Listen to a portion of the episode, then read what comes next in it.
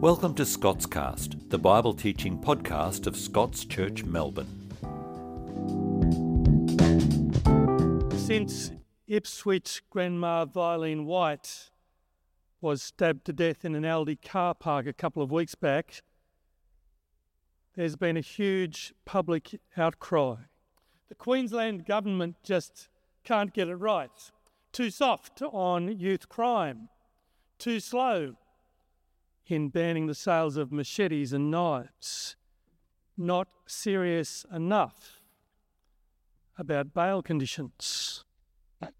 On Tuesday, the anti crime campaigner Ben Cannon said this. He said, This is an urgent issue. There is so much red tape. As a community, he said, we want actions, we want outcomes. If you want to muck up, we as a community expect you to get locked up. He said, When will the government realise that as a community we want good, good separated from bad? Now, in a sense, he's right, isn't he? Though, if only it were that easy.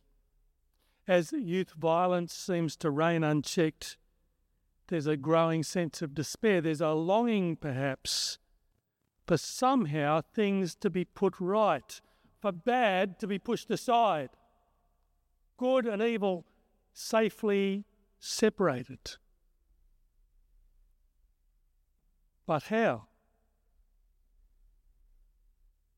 That's the issue at the very heart of this most famous of Bible stories that runs from Genesis chapter 6 to 9, the story of Noah and his ark.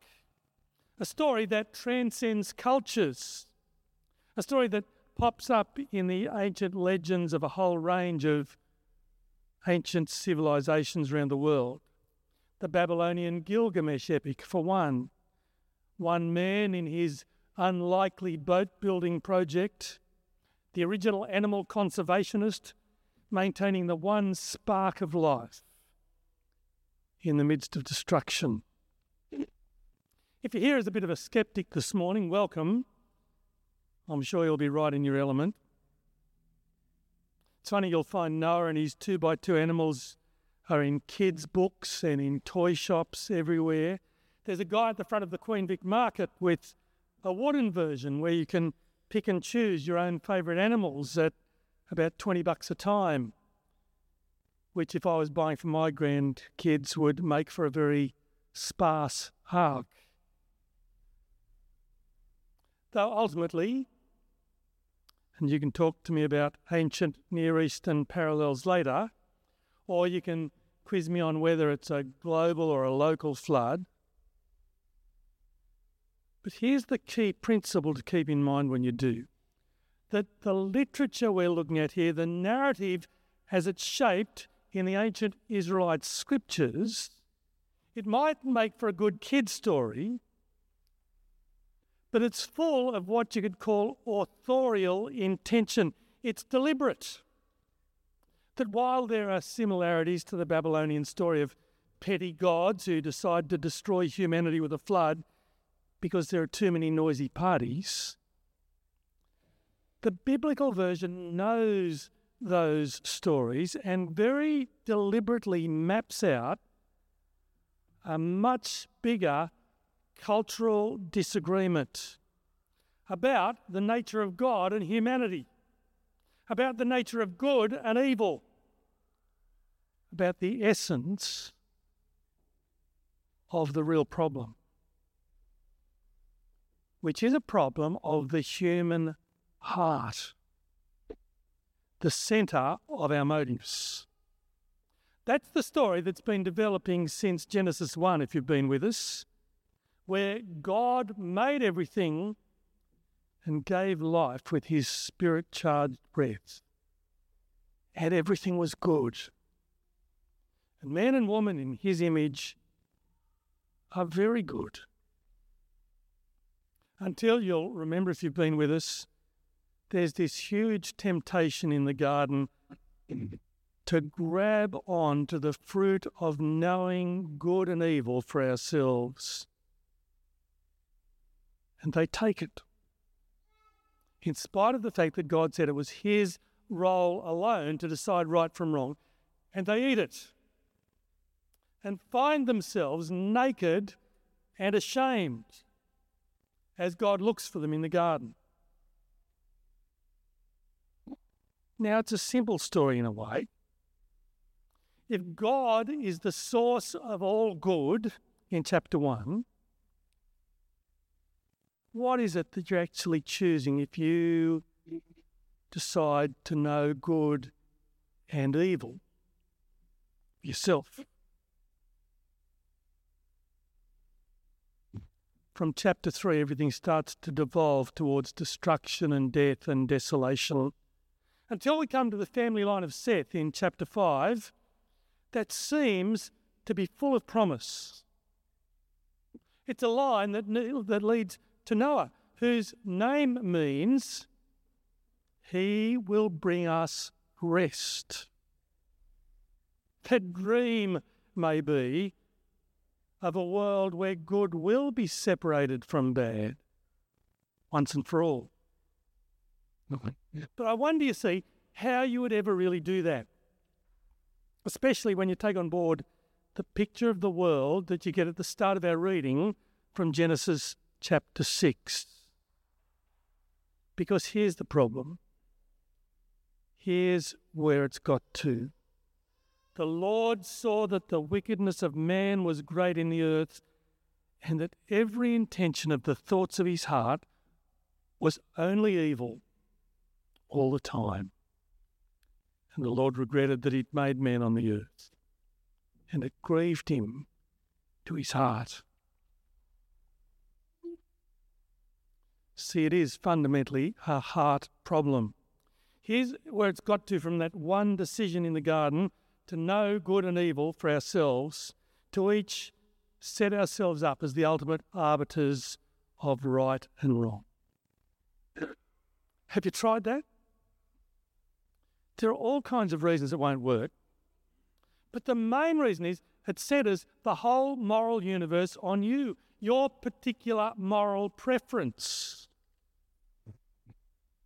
which turns out not to be a moral preference at all, just an inclination to what's most comfortable for you, what's most enjoyable to you, what's to your advantage, no matter how much the expense to everyone else. Which leads, you see, in the end to that scenario in verse 5 that the wickedness of man is great on the earth. Because wicked deeds always come from the heart. Every intention of the thoughts of their hearts was only evil all the time. What's in it for me? Every decision made on the basis of that one simple question. Only evil all the time. Except for Noah, who finds favour in the eyes of God, as you'll see in verses 8 and 9. The one man among men who's blameless in his generation, who, who like his great grandfather Enoch, walks with God. The verdict is there again in verses 11 and 12 everything else is corrupt. We're told that three times. And because of that, the whole earth is filled with violence knives, clubs, guns, bombs, murder, war. So God says to Noah in verse 13, I'm going to end what I started because of all the violence. Look at his words. And God said to Noah, I've determined to make an end of all flesh, for the earth is filled with violence through them. Behold, I'll destroy them with the earth. I'm going to wash it clean. I'm going to decreate my creation and start again with you, Noah. So here's where the famous story kicks in. Make yourself a big wooden box. he gives all the dimensions, just a box, doesn't really look like the toy boats at all. He says, make rooms in it, waterproof it with tar, bring in pairs of all the animals. Because I'm going to take my breath of life away from everything except for you and the ones you gather around you. And I will make a new start, a whole new covenant with you. Now, if you are lucky enough to be the designated tech support person in your family or in your office, you'll know there are two basic lines of approach to sort out any computer problem. First, what did you find when you Googled it? Which is just a rude way of saying fix it yourself. Second approach, if you want to be a real IT expert, and if you're an older person with a computer at home, you should take note of this and save yourself a phone call to the grandkids next time. Did you try turning it off and then on again? See, that's the way our story's unfolding. God is going to hit the reset button. He's going to turn it off, then on again. And so Noah, in verses 19 to 22, is told to gather in two of every kind of animal it's kind of a life raft for the new creation. If you are a literary type, there are all kinds of echoes here of chapter 1. A list of all the animal categories birds, animals, creeping things, all according to their kinds to be preserved. Exactly the same wording back in chapter 1. And verse 18 the waters prevailed and increased greatly on the earth. The ark floated on the face of the waters, which is a very specific undoing of what God did in the creation in chapter 1, holding back the waters to create dry land. Now, the opposite. Blots it out, washes it clean. Creation is decreated and only the righteous remain. Noah, who we're told three times, is the one who does what the Lord commanded him. So here he is safely in the hand of God in the midst of watery chaos all around him, covered in the ark by God Himself chapter 7, verse 11. Interesting, today is almost the perfect day to be preaching on this passage. Did you notice? In the 600th year of Noah's life, in the second month, on the 17th day of the month, all the fountains of the great deep burst forth, and the windows of the heavens were open. And it rained for 40 days and 40 nights. It all breaks loose on the 17th of February, which was yesterday as it happens. So today, we would be in the first full day of life in that tar smelling, wet animal smelling, dung smelling, dusty dungeon of the ark. It's not a pleasure cruise, but safe from God's judgment on the constant evil and violence and self centeredness in the world that He created to be good. What a huge cost when every inclination of every human heart is only to do evil all the time. Friends, here's what it looks like to separate good from bad. It takes more than a government, it takes more than a few new laws Everything, everyone washed away. Then the turning point, chapter 8 God remembers Noah and his animal crew on the boat. It's time to restart. Drying out the land, the ark uncovered, the animals swarming and multiplying and refilling the earth, told to be fruitful and multiply on the earth, just like Adam was in the beginning this one family lifeline of hope in the midst of devastation. This is a new creation. And Noah now builds an altar and offers burnt offerings to the Lord. Though here's an odd thing. Given that the whole story started with a heart problem, with a humanity whose hearts were only evil all the time, there's a disappointing hint straight away that nothing's really changed. God turned it off then on again, and it seems there's still exactly the same problems we started off with. Verse 21 strangely disappointing. But also, strangely, these astonishing words of grace. I'll never again curse the ground. I'll never again send a flood like that because implicitly that won't fix the root cause of the problem, which is the human heart. Our intentional inclination to be number one, whatever it costs, no matter what. Again, a dark picture of our human predicament and confirmed by the weird little turn of events that plays out then in chapter 9. Noah, being fruitful, becomes a man of the land, plants a vineyard. What could possibly go wrong? Well, he drinks too much. He ends up exactly like Barnaby Joyce last week, lying drunk on a Canberra footpath. Although in Noah's case, naked and no prescription drugs to blame it on. Now, again, friends, if you're reading this like a good reader of narrative, there are clues. If you turn back a few chapters and you, you can check it later, Adam and Eve, do you remember naked and ashamed? Didn't start out that way.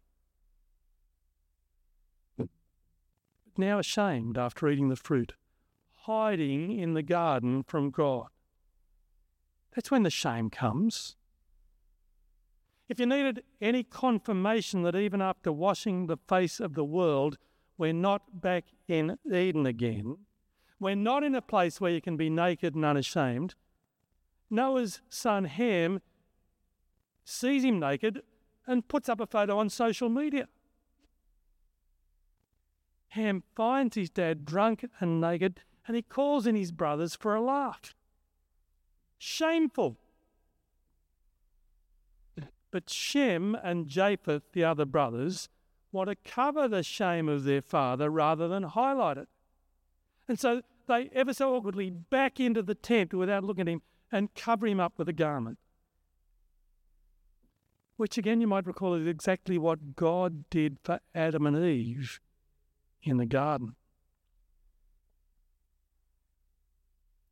Which, after it's all said and done, reminds us again that even after the flood, that great decreation event, we're not back in a pure, unspoiled creation, but stuck with the same set of human heart problems, the same inclinations, the same shame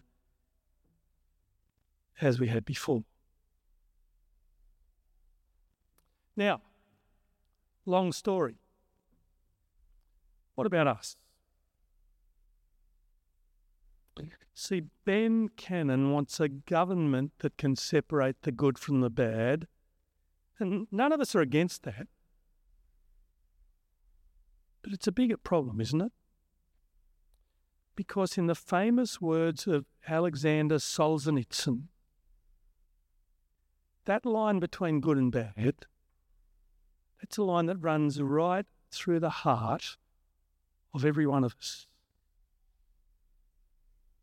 The Old Testament prophet Ezekiel looked forward to better days. He was looking for a new covenant, better than the covenant with Noah. Not of sacrifices and laws, but of new desires, new hearts, renewed people moved by God's Spirit.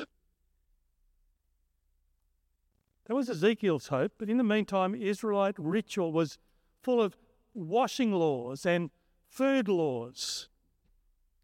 This is clean. That's not that they thought would keep them somehow pure.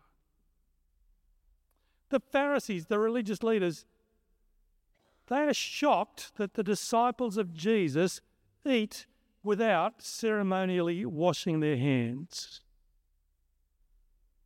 And Jesus says the famous words you might be able to see on the screen. What comes out of a person is what defiles him. For from within, out of the heart of man, come evil thoughts, sexual immorality, theft, murder, adultery, coveting, wickedness, deceit, sensuality, envy, slander, pride, foolishness. All these things come from within. They defile a person. It's not what goes into us that's the problem, it's what comes out of us from the heart. Out, out of our hearts, from our inmost desires, come all those things. Violence so often is our first resort to solving things. Things that make us ashamed or should. Those things are not so easily washed clean, like that famous spot of blood on Lady Macbeth's hand. So, what is Jesus going to do about it? Well, the good news is the New Testament goes on to make clear there actually is a way forward. A way that our nakedness and shame can be covered by the nakedness and shame he endured for us at the cross. His innocence for our guilt and that then there is the offer of a new start and a new heart gradually reshaped by His Spirit. Not finding refuge in a new creation in an ark through Noah, but refuge in a new creation in Christ, which is how the Apostle Paul puts it in his letter to the Corinthians. He says, Therefore, if anyone is in Christ, he is a new creation. The old has passed away. Behold, the new has come. And that, friends, that ultimately is the good news that's on offer. You see something of the world around us in that description of violence and disregard for human life and you're tempted to despair, if you see something of that in yourself and you're tempted to despair, there is the offer of a way forward and a much better new creation. For that, we can only collectively hold our breath in eager anticipation and together point the way forward to it now.